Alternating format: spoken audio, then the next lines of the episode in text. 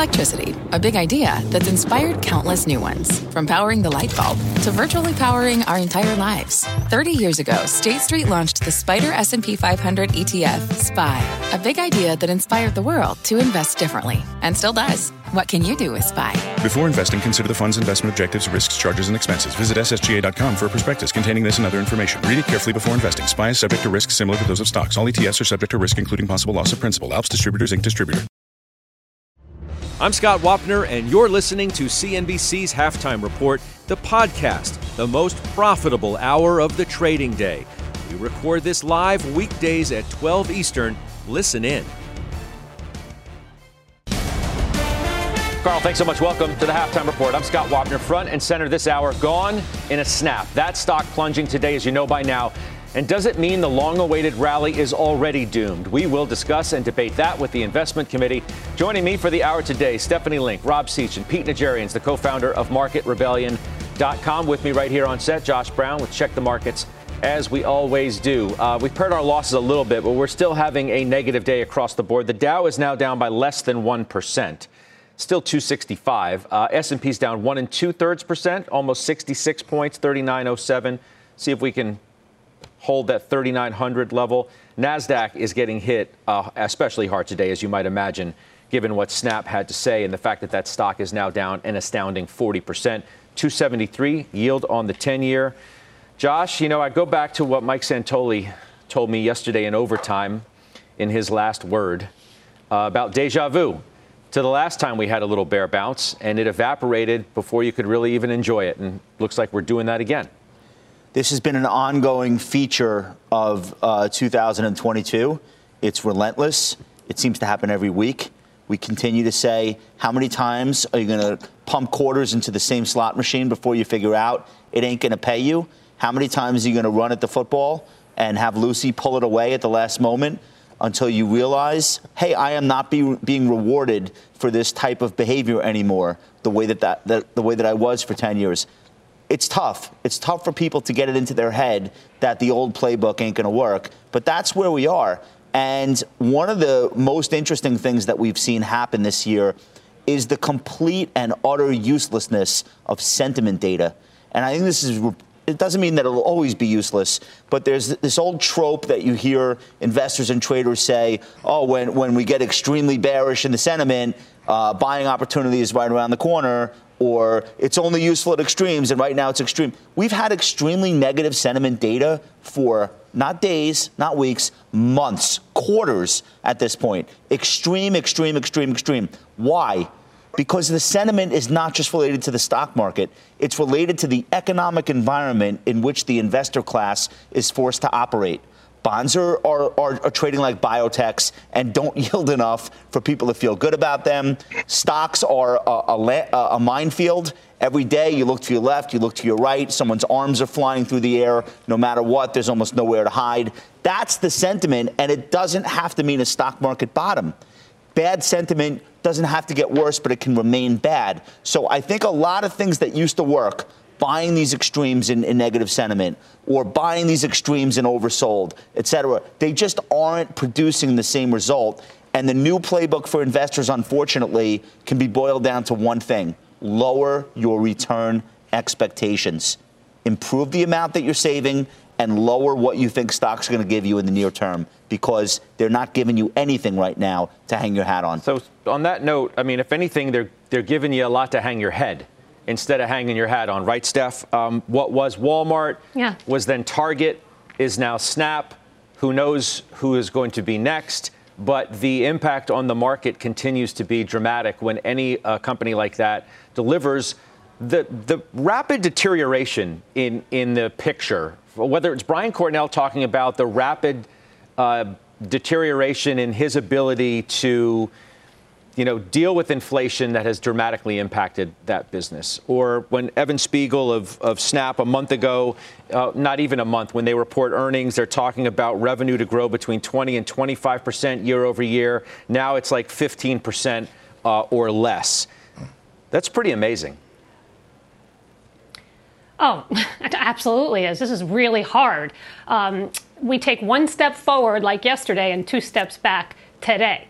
Um, and that's been the market all year long. And there are a lot of cross currents going on. And there's more and more recession talk, which I think is premature. So we learned a lot about what you just mentioned. We learned a lot about what happened in April in this economy, right? We had a change in consumer behavior. They were not buying as many goods. They were doing more in terms of services. We'll see if that lasts. And inflation and interest rates really did take a toll on them. That's on the consumer side, right? None, none of that is really that surprising, but the speed of which it happened really it was staggering. Um, Walmart and Target, these are great, great operators. For them to be caught off guard like that really was amazing. But um, if you contrast it to what Jamie Dimon had to say yesterday or Brian Moynihan, they actually were talking about an economy that is actually quite strong. Now mm. I know we don't have great visibility. That's but that's the reason why wait, wait, oh, that's no. the reason why the markets are down 20%. And if you listen to Brian Moynihan talk about the consumer, he talks about the consumer a lot. And he would know, right? He has a huge consumer business. And he talks again about the stats we talk about the 2.7 trillion in excess savings. Debt to service le- levels are the best in 50 years. We know about jobs, we know about wages. So and also, by the way, the overall economic data, other than housing today, which was a surprise to the downside, I mean, the numbers have actually not been that bad. They're not recession like. I mean, not with PMIs north of Yet. 50. Not, eh, not well. I'm just, but people are talking about are we in recession right now? There's no way we are in a recession right now. No, and but by it, the way, seems interest rates have come down, and that's actually a good thing. Well, they've come down because there's so much worry about a recession. I mean, Manufacturing today miss, right. PMI miss, composite PMI miss, Richmond miss, new home sales miss, new home sales month over month miss. Um, Stephanie, does the history of the banking PMIs sector are still expe- does the history of the banking sector give you any confidence that CEOs on Wall Street are going to be early to to calling a recession, or does it say the opposite, which is they seem to be blindsided every time, and this time probably won't be very different? I don't think that's true. I think Jamie Dimon, Brian Moynihan, they've learned a lot from the last crisis. And, and, and they've been risk mitigating for the last de- decade. Okay, fine. If you want to paint a glass half empty picture, go for it. I'm trying to stay calm because the market is really all over the place. And I'm trying to think as a long term investor where there are opportunities. And if I do see a recession on the horizon, well, then I'm certainly going to act on it, but I'm not seeing it right now. So the the, one of the points is, I think, Rob, is that it's not like Jamie Dimon yesterday said the sun is out and everything is great. In fact, he said far from that. It just happens to be that people are looking to hang on to any bit of positivity. Now, Brian Moynihan has been positive for the duration, really, about the consumer. And obviously, he's been right and he has the data to, to back that up. However, we know that credit card balances are going way up, right? People are buying a lot on, on credit, people spend a lot on travel, but at some point it's going to catch up to, to everything else. Um, I mentioned to you all of those data points today that, that were a miss. You couple that with Target and Walmart and, and now Snap. As I said, uh, how do you see the environment today? Steph is not ready to put the nail in the coffin on, on the economy. Mm-hmm. Are you? Uh, not on the economy, but we're in a downturn. And sadly, it's a downturn that's being caused by Fed monetary tightening in response to the things that are going on environmentally related to inflation, the war, and, uh, and shutdowns in China. And the critical thing for the market now is when the Fed, Fed pivots. And so we're in an environment where, uh, where things getting worse are actually going to have a great setup for when the Fed's able to do that. I think we're all surprised at the pace of uh, deceleration that we're seeing, and so we know we know the Fed's going to tighten at the next two meetings. We know we're going to get 50 basis points in June, 50 basis points in in July, and then I think it sets up from a timing standpoint for an August September, which could be could be reasonably could be reasonably good if the Fed does pivot. I I, I will tell you. Why do you think they're going to pivot? In, Why do you think they're going to pivot? What gives you any reason to believe that they're going to pivot? I just I'm just curious because you know, I keep know, hearing that from people, and I'm wondering what backs that up. I, what I would tell you is the pace of change that we're seeing in deceleration. Look at Snap. They reported earnings on April 21st. That is only a month ago. Look how quickly things decelerated for them. Look how quickly they had to had to warn. In addition, we're seeing a lot of things. Maybe they did a price. bad job with their guidance too. I mean, people are just are also taking this. Oh, the the environment deteriorated or, so much over the last three, three, weeks. Maybe they didn't do a good job when it came to giving their guidance. I, I don't know. Or, or things got worse rather quickly. And when you look at why the Fed has to maintain their stance. It's for two reasons it's inflation expectations and wage pressure. And the key is that labor could be weakening faster than expected as companies realize that they've overhired. In addition, you had Bostic speak yesterday about pausing rate hikes in September. You had Mester talking about reassessing the hike path come September. You had Bullard, who's known as one of the biggest hawks, talking about rate hikes in 23, 24. Now that's that's out there. I get that, but you're starting to see a softening of the rhetoric. Now, again, we don't think we're at the we're in a downtrend. We think most of these rallies are bear market bear market rallies. Our playbook has been when the Fed is the storm, you have to run the ball. And so we're staying in high quality. When the Fed is supportive, you want to pass the ball, and we're not in that environment. So we want to give ourselves the optionality of staying invested, but in the right way. Right. So when the time comes, we can participate. I'm thinking maybe the rhetoric simply only calmed down because the market's gotten the message already. I mean, the, the Fed has beaten it over our heads at this point. We know what's coming. The market has already kind of done part of the Fed's job for it, so they don't need to keep doing it theoretically anymore. Pete, I see somebody who's cautious, I think is, is fair to mm-hmm. say. Mm-hmm. Uh, you trimmed at least 20 calls, you say, since yesterday? Mm-hmm. Yeah, well, just looking at the markets that we've got, Scott, and we've talked about this a couple of times now since I bought Goldman Sachs right after or right before earnings, right around the earnings time. And outside of that, that's the only stock buy that I've made this year. And I think a lot of the time, I think that the producers and other people have said, Guy, are you not really finding anything? And the answer is no. Uh, given the backdrop of everything that everybody just got t- done talking about, whether it's inflation, whether it's the job inflation, whatever you want to point to, Ukraine, China, whatever it is, there is so much going on, Scott, that I just haven't had. Uh, I still have that cautiousness about how I intend to move. And as you and I have talked over the last month or so, I've definitely been increasing what I've got on the put side of things. Now, I've trimmed some of that as well. Everything is about discipline for me. Discipline with the options. Most of the options that I sold turned out to be somewhere within the energy space and others.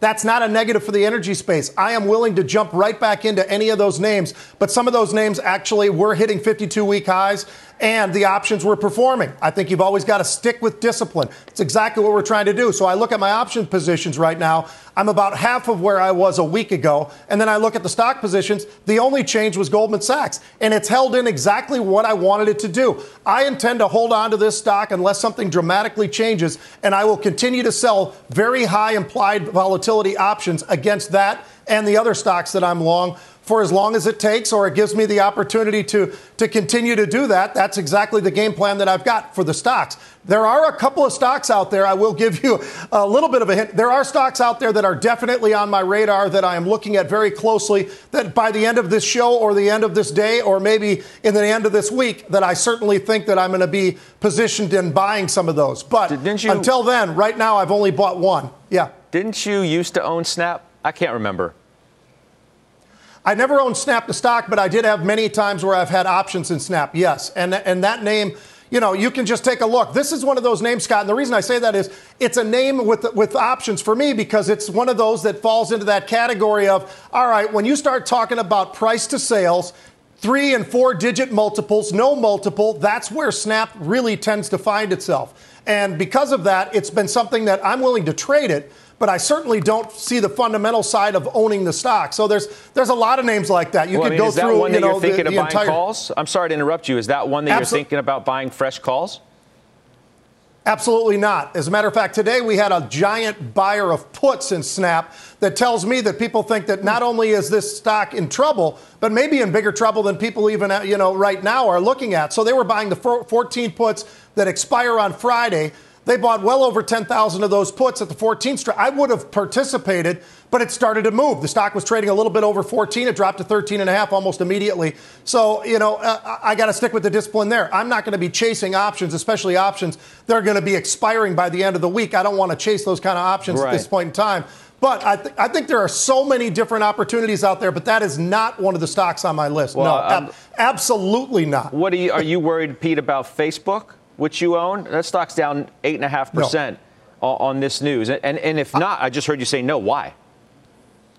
Well, because of this. Uh, when you look at Snap, Snap, the problems with Snap are Snap generally related. Now, you could try to read through that and say, well, but they're well, well, you could read through that and say, well, this is all about social media, right? Well, who's the most dominant out there? It's absolutely Meta or Facebook or whatever you want to call them. So, yes, that stock's gotten hammered. I still continue to look at that. I know Steph's been talking about this name as well. I'll tell you what, when you look at the fundamentals of Facebook or Meta and you look at the fundamentals of Snap, they are not comparable. They're not even in the same ballpark of comparable. So, you're putting a, the, the biggest dog on the street against some little dog that's barking against it. I'm not worried about that little dog. I think Meta's gone down in sentiment, but I also think Meta's a name that absolutely can re- be back up towards 200 in a heartbeat. So I'm, I'm not mm. concerned about that name right well, now. I mean, Steph, I mean, if the digital ad market is Im- impacting Snap and soon to impact others, you've got to believe that it's going to impact Meta, which you've been buying more of as recently as this week, if I recall correctly. Yeah, but I, have been adding slowly, certainly, because I, I, believe in the long-term story, and I think, yeah, advertising is going to be a challenge. I think that's the reason why the stock is down 47% year to date. I think a lot of the news is already reflected, and it trades at 13 times earnings. Snap trades at 52 times earnings, right? I mean, that is just that's not defensible in my mind, right? So 13 times earnings. They have 48 billion in cash. Um, they, they, they are trying to fix Reels. I think that's a second half 2022 kind of story. But in the quarter, 20% of the user time was on Instagram. And then they have their daily active users and monthly active users. It's like two to three million. Their daily active users actually increased sequentially 31 million last quarter from the prior quarter. And the prior quarter had negative, negative 1 million, right? Remember? They didn't grow users sequentially uh, two quarters ago. So they're fixing things. And I just think they have much more staying power. They much have much more size and scale. Mm-hmm. And so, yeah, I will continue to be adding to it. Man, these next earnings reports are going to be unbelievable to watch. I can't wait. Yeah. Cannot wait for earnings season to see what happens and, and what they say as we all try and figure out what in the world is happening and how it can be happening theoretically so quickly. On that note, let's bring in our senior economics reporter, Steve Liesman, because I think we're all trying to get our arms around, Steve, exactly what's going on.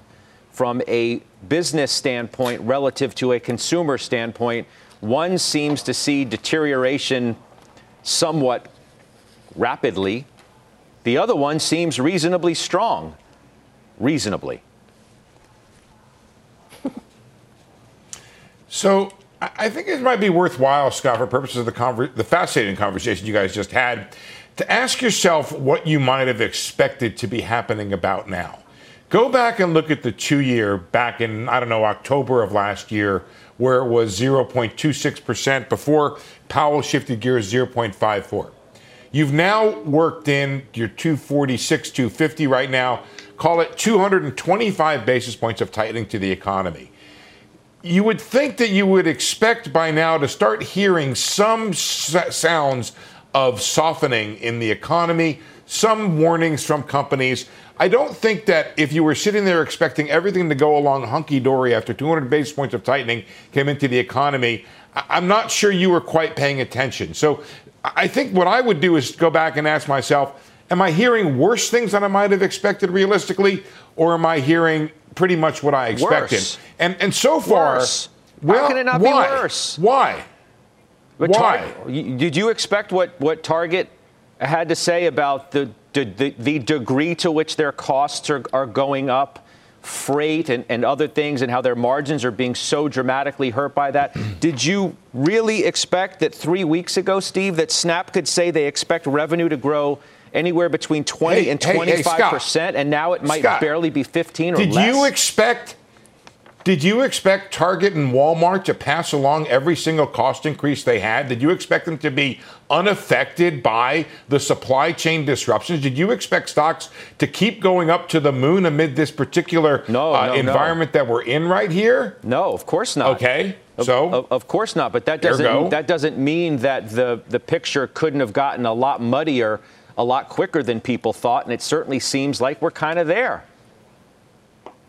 You know, I, I, I, do think we are there, and I think it's time now what we, we might have expected, which is these companies begin to report some impacts of all this. I was surprised, Scott, and maybe this was a bit of the head fake that we went through, that companies got through the most recent quarters quite in, in, in, quite as good shape as they were, that they did not report margins compressing. They were able to pass it along. And I think we've reached some sort of logical point here where um, companies can't pass it along quite so well. I think the other thing you want to be a little careful about here is what the goods folks are saying versus what the service folks are saying. Mm-hmm. What we might have happened here is you had companies, just like investors, seem to think like that the uh, pandemic economics were going to go on forever, which they were not ever going to um, that the, that the, the, the, the Pelotons were going to keep selling bikes like nobody was ever going to leave their home, which they haven't done. I think the goods folks may have ordered to that extent. And right now, what you may have is you may have some over ordering, some excess inventory that's out there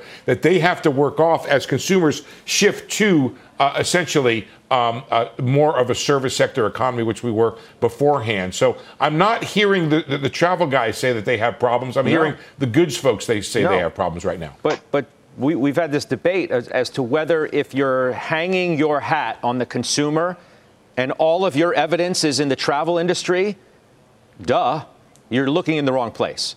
Because of course the money is going to be spent there, and it probably already in large part has through advanced bookings, but then at some point it runs its course. I mean, on the other side of a pandemic, people have been stuck in their houses. What do you think they're going to spend their money on? But I keep hearing that, oh, the consumer's so strong, you can't get a seat on an airline, you can't get a hotel room, and if you do, you're paying a premium for a seat or a bed in, in either scenario. But, but neither one of those are, is representative, Steve, uh, of the real strength the underlying strength of the consumer, I think you could suggest. Why would you say that, Scott? Why do you why do you draw from Walmart and earnings I don't. deep truths while they represent 30% of the economy, but not from the travel and the service sector, which represents 70% no, of consumer I, spending? I, I, I don't, I'd say there's a deeper truth there. I don't say that, that what Target and Walmart had any whatever they said had nothing to do with the strength of the consumer. Let's be clear. Brian Cornell was clear about that that, that had nothing to do with it. I'm just suggesting that what you think you're looking at today and suggesting, see, the consumer is so strong, doesn't necessarily last no. into the fall once that money is gone on the services that you're suggesting say how strong everything is. Yes, things are good now. The consumer's good now. They're good now. The question is, are they going to deteriorate as fast as the business conditions appear to be on the other side of the ledger? I, first of all, I'm not jumping off a building because Snap missed earnings. I'm just not doing it. I'm, I'm more in line with, with Stephanie on that. You know, uh, I, I, I, I would follow Meta or Google or what I don't even know what we they're call them. They're all whatever at, that they're is. All at two and three year what, lows, that, uh, Steve. All the other that's names. what I would now. They're all at two and three year lows. Let's I'm sorry, Josh. Hold your thought. Hold your thought. You, hold your thought. Let me let me get right. in a break. Let me get in a break. You stay there. Uh, we have a lot uh, of other stuff to get to uh, as well. More moves from the committee that we need to tell you about. And then a reminder tonight, 6 o'clock Eastern Time, a CNBC special report, Trading Tech. It's hosted by John Fort. We're back in just two minutes. Don't go anywhere.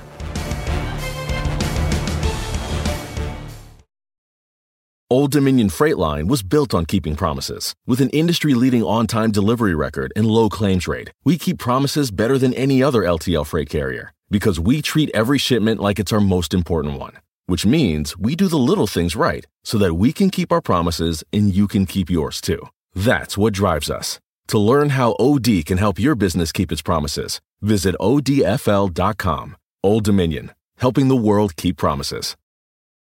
B2B selling is tougher than ever, and we feel your pain. If you're struggling to close deals, consider giving LinkedIn Sales Navigator a shot. This sales intelligence platform helps professionals like you engage high value customers drive higher revenue, and increase sales performance. Sales Navigator also guides you in targeting the right buyers, highlights key signals such as job changes or which accounts you should prioritize, and uncovers hidden hot prospects so you can find those buyers that are most likely to convert.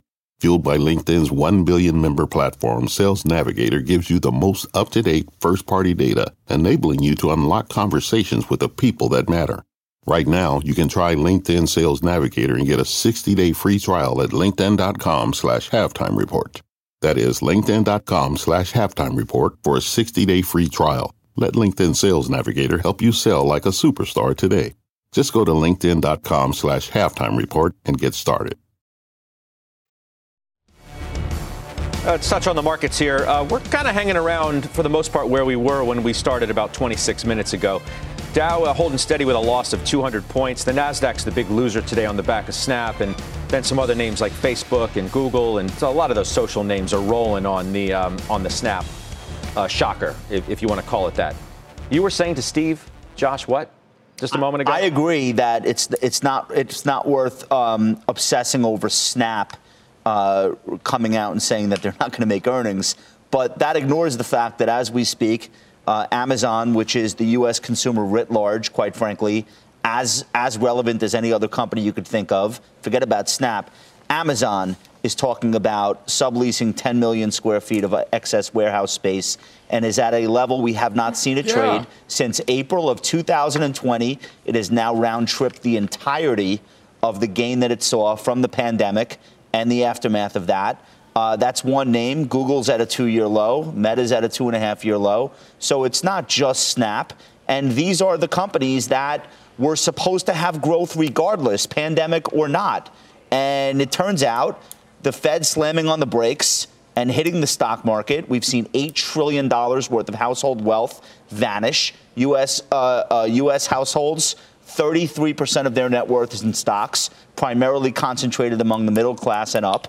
Um, and when you do that, now you see new home sales fall off a cliff this morning. Existing home sales will be next. Watch for that next month. When you do that, uh, you can't expect this to be another V shaped recovery. And you really should be able to look at this and say, well, maybe in March of 2021, when inflation went above the Fed's quote unquote target of 2% for the first time, maybe that should have been when we start talking about preparing for the end of extraordinary accommodation. That's a year and two months ago. So all of this catch up and slamming on the brakes, I understand why it has to happen.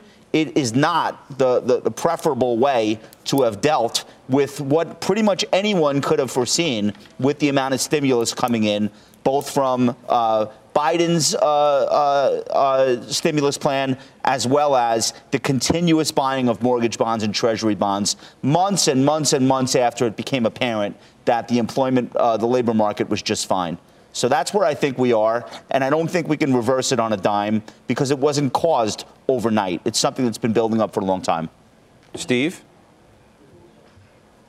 Well, I, I, just want to point out a chart here, which uh, Stephen Stanley put together from Federal Reserve data, which looks at household liquidity. And what it shows is there's $4 trillion sloshing around there among household balance sheets. This is money market funds and bank accounts. This is not the stock market funds. And by the way, Josh understated the losses because he left out a trillion dollars of losses in the crypto world, so it's really nine trillion. But anyway, there's that line there, which uh, Stephen Stanley points out, saying households are sitting on a pile of cash. This is year end 2021 is the last data point there. Uh, some of that's been worked off, but there's still, I think Stephanie used the phrase of 2.7 trillion.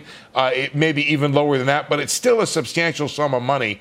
Um, I, I guess my point to Josh would be uh, yes, there are losses. I think the Amazon point kind of makes my point, Josh, because Amazon did wonderful and well during the pandemic uh, because it was selling a whole ton of goods from people sitting at home. And again, that kind of easing off or coming off of where it was before makes sense to me and may have been, in fact, overdone because I think me, Amazon holds on to some market share because I think we've changed, by the way, some of our spending patterns, though not all of them. Hey, let me, let me jump in while I have you, Steve, before I let you go, uh, because I, I, want you to react to, and I want everybody uh, to react to it as well. I, I know um, all of you, wherever you're watching right now, everybody in the box is trying to think the same thing. When is the market going to get some sort of stability? Negative inflation, neg- what, negative inflation trend. So, so Bill Ackman uh, sent a series of tweets uh, a few moments ago, and I want to read you one of them, Stephen. I want your reaction. I want everybody's reaction.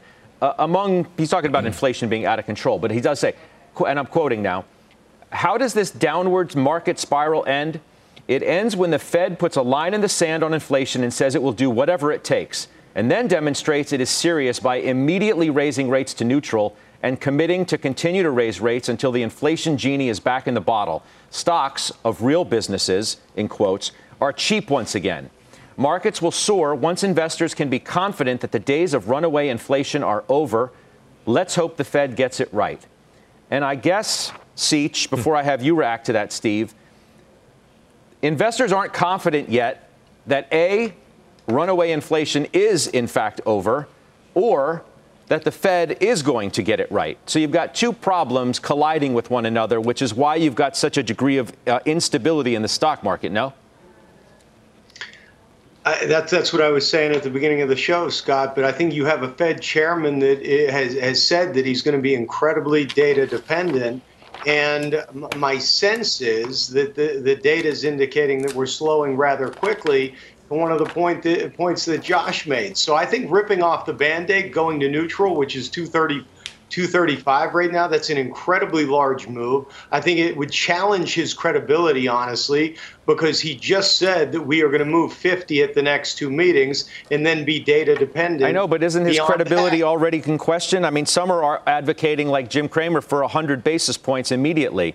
Now, whether you believe that or not, um, you know, Ackman's not in, in, the camp by himself, suggesting that the Fed just needs to be no, much more no, aggressive, no much quicker, and just get it over with, and the markets will adjust, and then we can move forward. Steve, what, what's your reaction to what Mr. Ackman is suggesting on Twitter? Well, I'm kind of glad he's not running the Fed, I guess, right now. Um, I, I think that would be incredibly disruptive, more disruptive to markets than it's been already. I think I think Bill, like a lot of other folks, is impatient with the process. I think Josh Brown is 100% correct. It should have begun much longer uh, uh, ago than it actually did begin. Uh, but I'd, I'd say this I think it's not important that the Fed get there with the funds rate quickly. It's important that the market price in correctly where the Fed is going and bring that forward. Like I said, there's 220 points of, of, tightening in the market. I think Bill is right in the following sense that once we get the stability of knowing what level of the funds rate will bring down inflation, that will be the time, or slightly before that, hopefully, uh, to sound the all clear when it comes to the stock market. I'm looking today at what happened to the two year. It cratered on uh, a risk off uh, story right at the open, down, uh, I don't know, it was 11 or 12 basis points on the two year, came back just a little bit. And then look, take a look at the Fed funds. I don't know if you guys have that chart that I brought along. What, what we're doing right now is we're pricing out a 50 for September. We're now pricing in more of a 25. You got a 90% probability or higher of a 50 in June and July, and then you come back and now the market's pricing in a 25 uh, with a 35% probability of a 50. So that's a 25 priced in for September. Uh, and, and what's really interesting to me, Scott, and I'm working on this story right now, is are we settling in that the Fed needs to get to three? That's where the funds Fed futures market has been. Now, Bill might be suggesting that we have to go further than that to wring out inflation, but I am seeing some stability in this three to three and a quarter range for the Fed funds. I think if the equity market became comfortable with that, you could start to invest invest based on fundamentals and not fear that the Fed was going to plunge this whole thing into a recession. Yeah, uh, Steve, I appreciate it very much. Let's do this, guys. Let's take a quick break. Pete, I've got some moves that I've got to get to you uh, on because you bought some uh, calls in yesterday seats you added to on May 16th? Financials. Sechan. Do you know the art of a tease, Seach? I mean, you've been doing this long enough, shout, right? He just shouted it out. That's that's what we're going to do. Got now. You want to reveal the rest of the whole show while we're at it, Sechan, before we go to this break? you, I mean, you can do that if you want. I mean, it's your prerogative to do it, I guess. You might not see you back in a box for a while, but nonetheless, we're back after this. The spirit of performance defines Acura, and now it's electric. Introducing the all electric ZDX, Acura's most powerful SUV yet. While what powers their cars may change, the energy that makes Acura never will. Crafted using the same formula that brought them electrified supercars and multiple IMSA championships, the ZDX has track tested performance that packs an energy all its own with a premium Bang & Olufsen sound system and up to 313 mile range on a single charge and a Type S variant with an estimated 500 horsepower, the ZDX is everything they said electric could never be. It was built with the driver in mind, just like Acura's been doing since the beginning. We could talk all day, but the only way to experience this electric performance is to drive it yourself. Unlock the energy and order yours at Acura.com. What does it mean to be rich? Is it having more stories to share or time to give? Is it being able to keep your loved ones close or travel somewhere far away? At Edward Jones, we believe the key to being rich is knowing what counts. Your dedicated financial advisor will take a comprehensive approach to your financial strategy to help support what truly matters to you. EdwardJones.com slash find your rich. Edward Jones, member SIPC. Welcome back to the half. I'm Bertha Coombs, and here's our CNBC News update at this hour. More grim findings in Ukraine three months after the war started there. On Tuesday, Ukrainian officials said that workers removed rubble from a collapsed apartment building in Mariupol and found about 200 bodies in the building's basement. The city has seen some of the heaviest fighting of the war. The chief of the World Health Organization is set to be confirmed for a second term after running unopposed. WHO Director General Tedros Adhanom Ghebreyesus is expected to be confirmed by the UN Health Agency's member countries for another five-year term. And the Department of Justice is issuing new guidance on the use of force by federal law enforcement agents. The new memo emphasizes the limits on when deadly force is warranted and encourages officers to intervene in instances of excessive force. This marks the first guidance update of its kind since 2004. And the last public payphone in New York City was removed on Monday afternoon to make room for newer technology. The city is replacing the outdated phone stalls with Link NYC kiosks, which offer services like free phone calls, Wi Fi, and device charging. Where will Bill and Ted go for their excellent adventure? Halftime returns after this.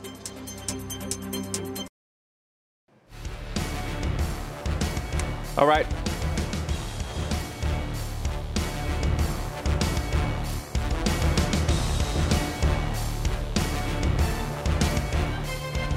We are watching the financials today, obviously having a big week, uh, maybe ignited in part by what Jamie Dimon had to say yesterday at the shareholder meeting. And I want you to listen to what Mike Mayo told me in overtime yesterday about the perception of the bank's stocks versus reality.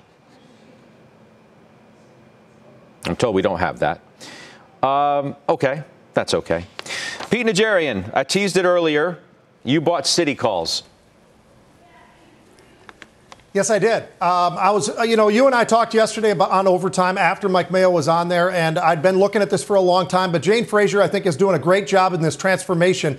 It's not easy, it's not a quick fix, but this is a stock that has been very, very inexpensive, probably for all the right reasons, and a lot of that having to do with some of that exposure internationally.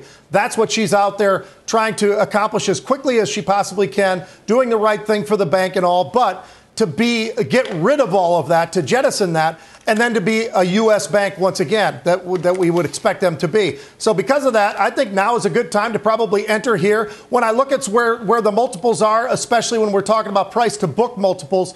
This name has been very, very cheap, but it was cheap for the right reasons. I think if she's able to pull this off, this is a, a, one of these names that actually could get back to maybe one times book. That would mean this stock has plenty of room to the upside, Scott, because the book value value right now is about 92. Mm-hmm. So when I look at that versus JP Morgan and Bank of America and some of the other names, it is extremely cheap. But like I say, it was cheap for the right reasons. I think after they can get through this process, maybe, just maybe, this is a stock that has plenty of room to the upside. Okay. Um, Mike Mayo, that soundbite is ready, I'm told. Again, Mayo on the perception of the banks by investors and what the reality is.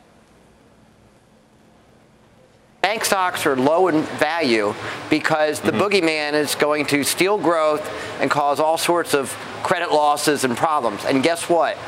There was no evidence of the boogeyman causing a recession anytime soon. Credit quality is excellent. Main Street banking is on a tear. And what's good for JP Morgan is even better for a lot of other banks. You own JP Morgan. It's been a downer, right? Yeah, I actually, I actually think I agree with, uh, I agree with Mike Mayo, and I think a lot of the major banks are viable right here because there may be a recession, and if we're not in a recession by the end of this year, it might feel like we're in one anyway. We may not be in a technical one, um, but if you talk to most people on the street, they think we're already in one. In fact, Google searches for the term recession have never been higher, even if you include previous recessions. So that's the mood right now. We might not need to be in one, um, but the banks themselves, think about all of the things we've done f- from a regulatory standpoint since the last really bad crisis or the last financial crisis. We have things now like tier one and tier two capital, and we're paying attention to level one assets, level two assets, level three assets. We understand the damage that can be caused by under reserving for losses or liquidity mismatches in, in different assets. So we're not going to have a repeat of that. It may be really bad for fintech, but I think JP Morgan, Citi, Bank of America, they're buyable right here. You just have to live with the fact that the first 10% might be down, not up. I can live with that because I'm a young man. Um, but that's the way I would look at those names. And I think JP Morgan here in the low 100s is, is, is a home run. Okay. Rob Sechan, you added, you added to Wells Fargo uh, on May 16th, right? Mm-hmm. We went overweight the sector there by adding Wells Fargo. Since then, the sector has outperformed the S&P by 3%.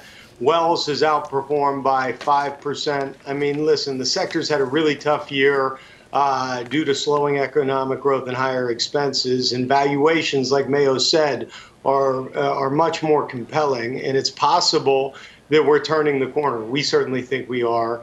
Um, Jamie's comments yesterday about managing expenses and finding ways to increase shareholder value and the potential for rates to juice returns are all positive things we think. So we put Wells in with J.P. Morgan, Blackstone, and Jefferies, and uh, we we added to it because it's one of the highest quality banks according to our quantitative screens. It trades at one times book mm-hmm. and less than 10 times next year's earnings and has mid mid teens dividend growth. So we think it's an attractive way to uh, to play financials and was the the uh, the the addition that gotcha. put us overweight the sector. Okay.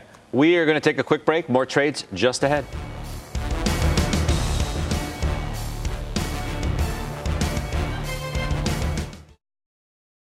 Steph, let's talk about some retail stocks quickly. Best Buy trimmed the outlook full year. Abercrombie, Abercrombie trimmed the full year forecast. I mean, you do have some exposure in the space. Uh, Target, as we mentioned before, TJX, and we got Costco delivering on Thursday this week. What are your thoughts here?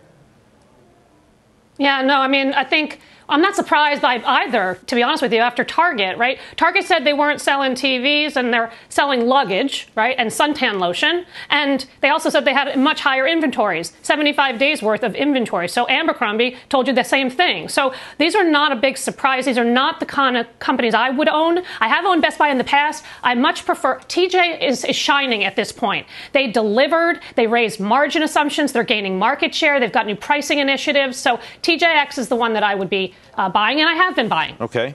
Pete, you know, I just realized, I saw you with that big smile on your face. We haven't heard from you on Target yet. You've been yeah. in a bunker or something like yeah, that, give... taking cover from this stock. Did, did you have you bought, did you buy any more on the drop? I mean, what are your thoughts? Just just give me a 30 second, 45 second riff here. Absolutely. So when they came out with their numbers, and as bad as they looked, and especially when you look at what the earnings were a year ago, and then you compare them what they gave, it was absolutely terrible, right? So you you can understand why the selling pressure was as big as it was. The stock dropped significantly. And we all talk about it, but there is, I always live by discipline and rules. And one of my rules is I'm not going to react on that day one. So I've, I've waited a little bit. I've tried to be patient. I continue to see that the markets have definitely some pressure on them. I probably at some point will be buying back in, in Target. But the one problem I have is all of the issues that they faced and they, they talked about. I think still persists now. So I'm not in a rush to go in there and add any more, Scott, but I'm certainly watching it each and every day. And it was very disappointing. I'm sure the staff, including Brian Cornell, were not happy about how things went and how they navigated. But um, it's a difficult time, and we all know that. Yeah, no, as he said as much. I mean, he said we own it. Uh, all right, Pete, thank you. We'll come back yep. with Pete's unusual activity next.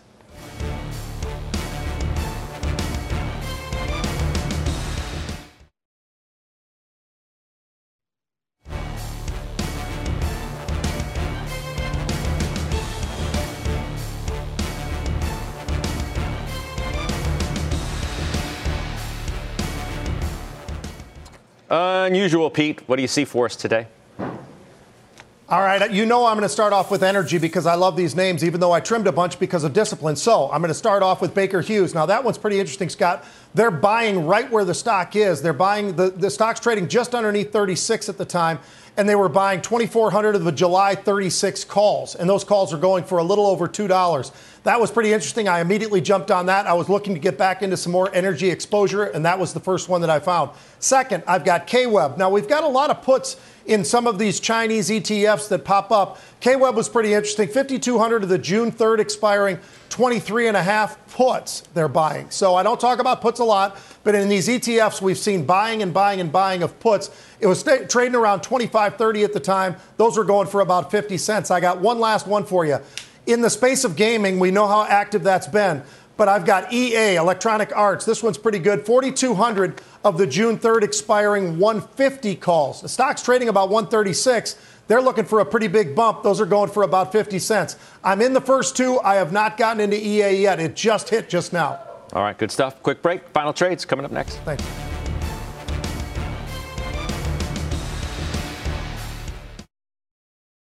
Three hours from now, overtime, Wharton professor Jeremy Siegel will join me. We will discuss where we are in the markets, what he thinks now. Can't wait for that conversation. Rick Heitzmann as well, a venture capitalist, is going to discuss Snap, the fallout for social media and other tech stocks as well. I hope all of you will join me then. Stephanie Link, final trade is what? Johnson & Johnson, top-notch pharmaceutical business, medical devices recovering as we reopen, and you have the consumer spin early next year. Like that stock. Okay, Rob Sechan. O'Reilly Automotive, we owned it for a long time. It's down less than the, the, the, sector, half the sector, strong balance sheet, and benefiting from an aging automotive industry. Okay. Uh, Pete, is that you at the top there, Best Buy? Yes, sir. I'll tell you what I did, Scott. Um, I decided to buy the stock, so I did buy stock. It's not mm. options. Whenever somebody lowers their forecast and lowers all this stuff, and the stock is basically unchanged, I think that's a stock I want to own. It's very cheap. What's most interesting is that you don't buy stocks that often. I, I know everybody knows that, but I don't think they realize uh, uh, how rare it is. The only other stock you bought this year, I said it before, is Goldman Sachs. I've said it a million times. So you don't buy That's stock right. that often. Yep. Nope. Nope.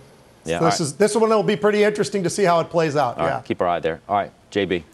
Uh, JP Morgan stock is 32% off its high, and this is now yielding more than 3% competitive uh, with the 10 year once again this week uh, as bonds rally and, and, yields go down. So I, I, really like the setup.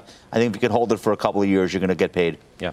Um, a reminder again, I hope you will all join me in overtime uh, as Professor Siegel uh, joins me. Then we can take a quick look at the market at large as well before we get out of here.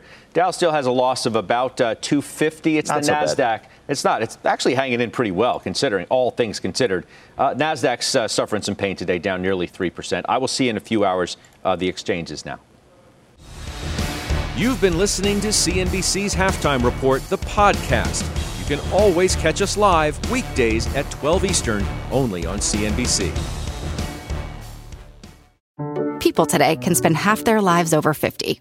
So it's good to be financially ready for what's important to you as you get older like a family vacation.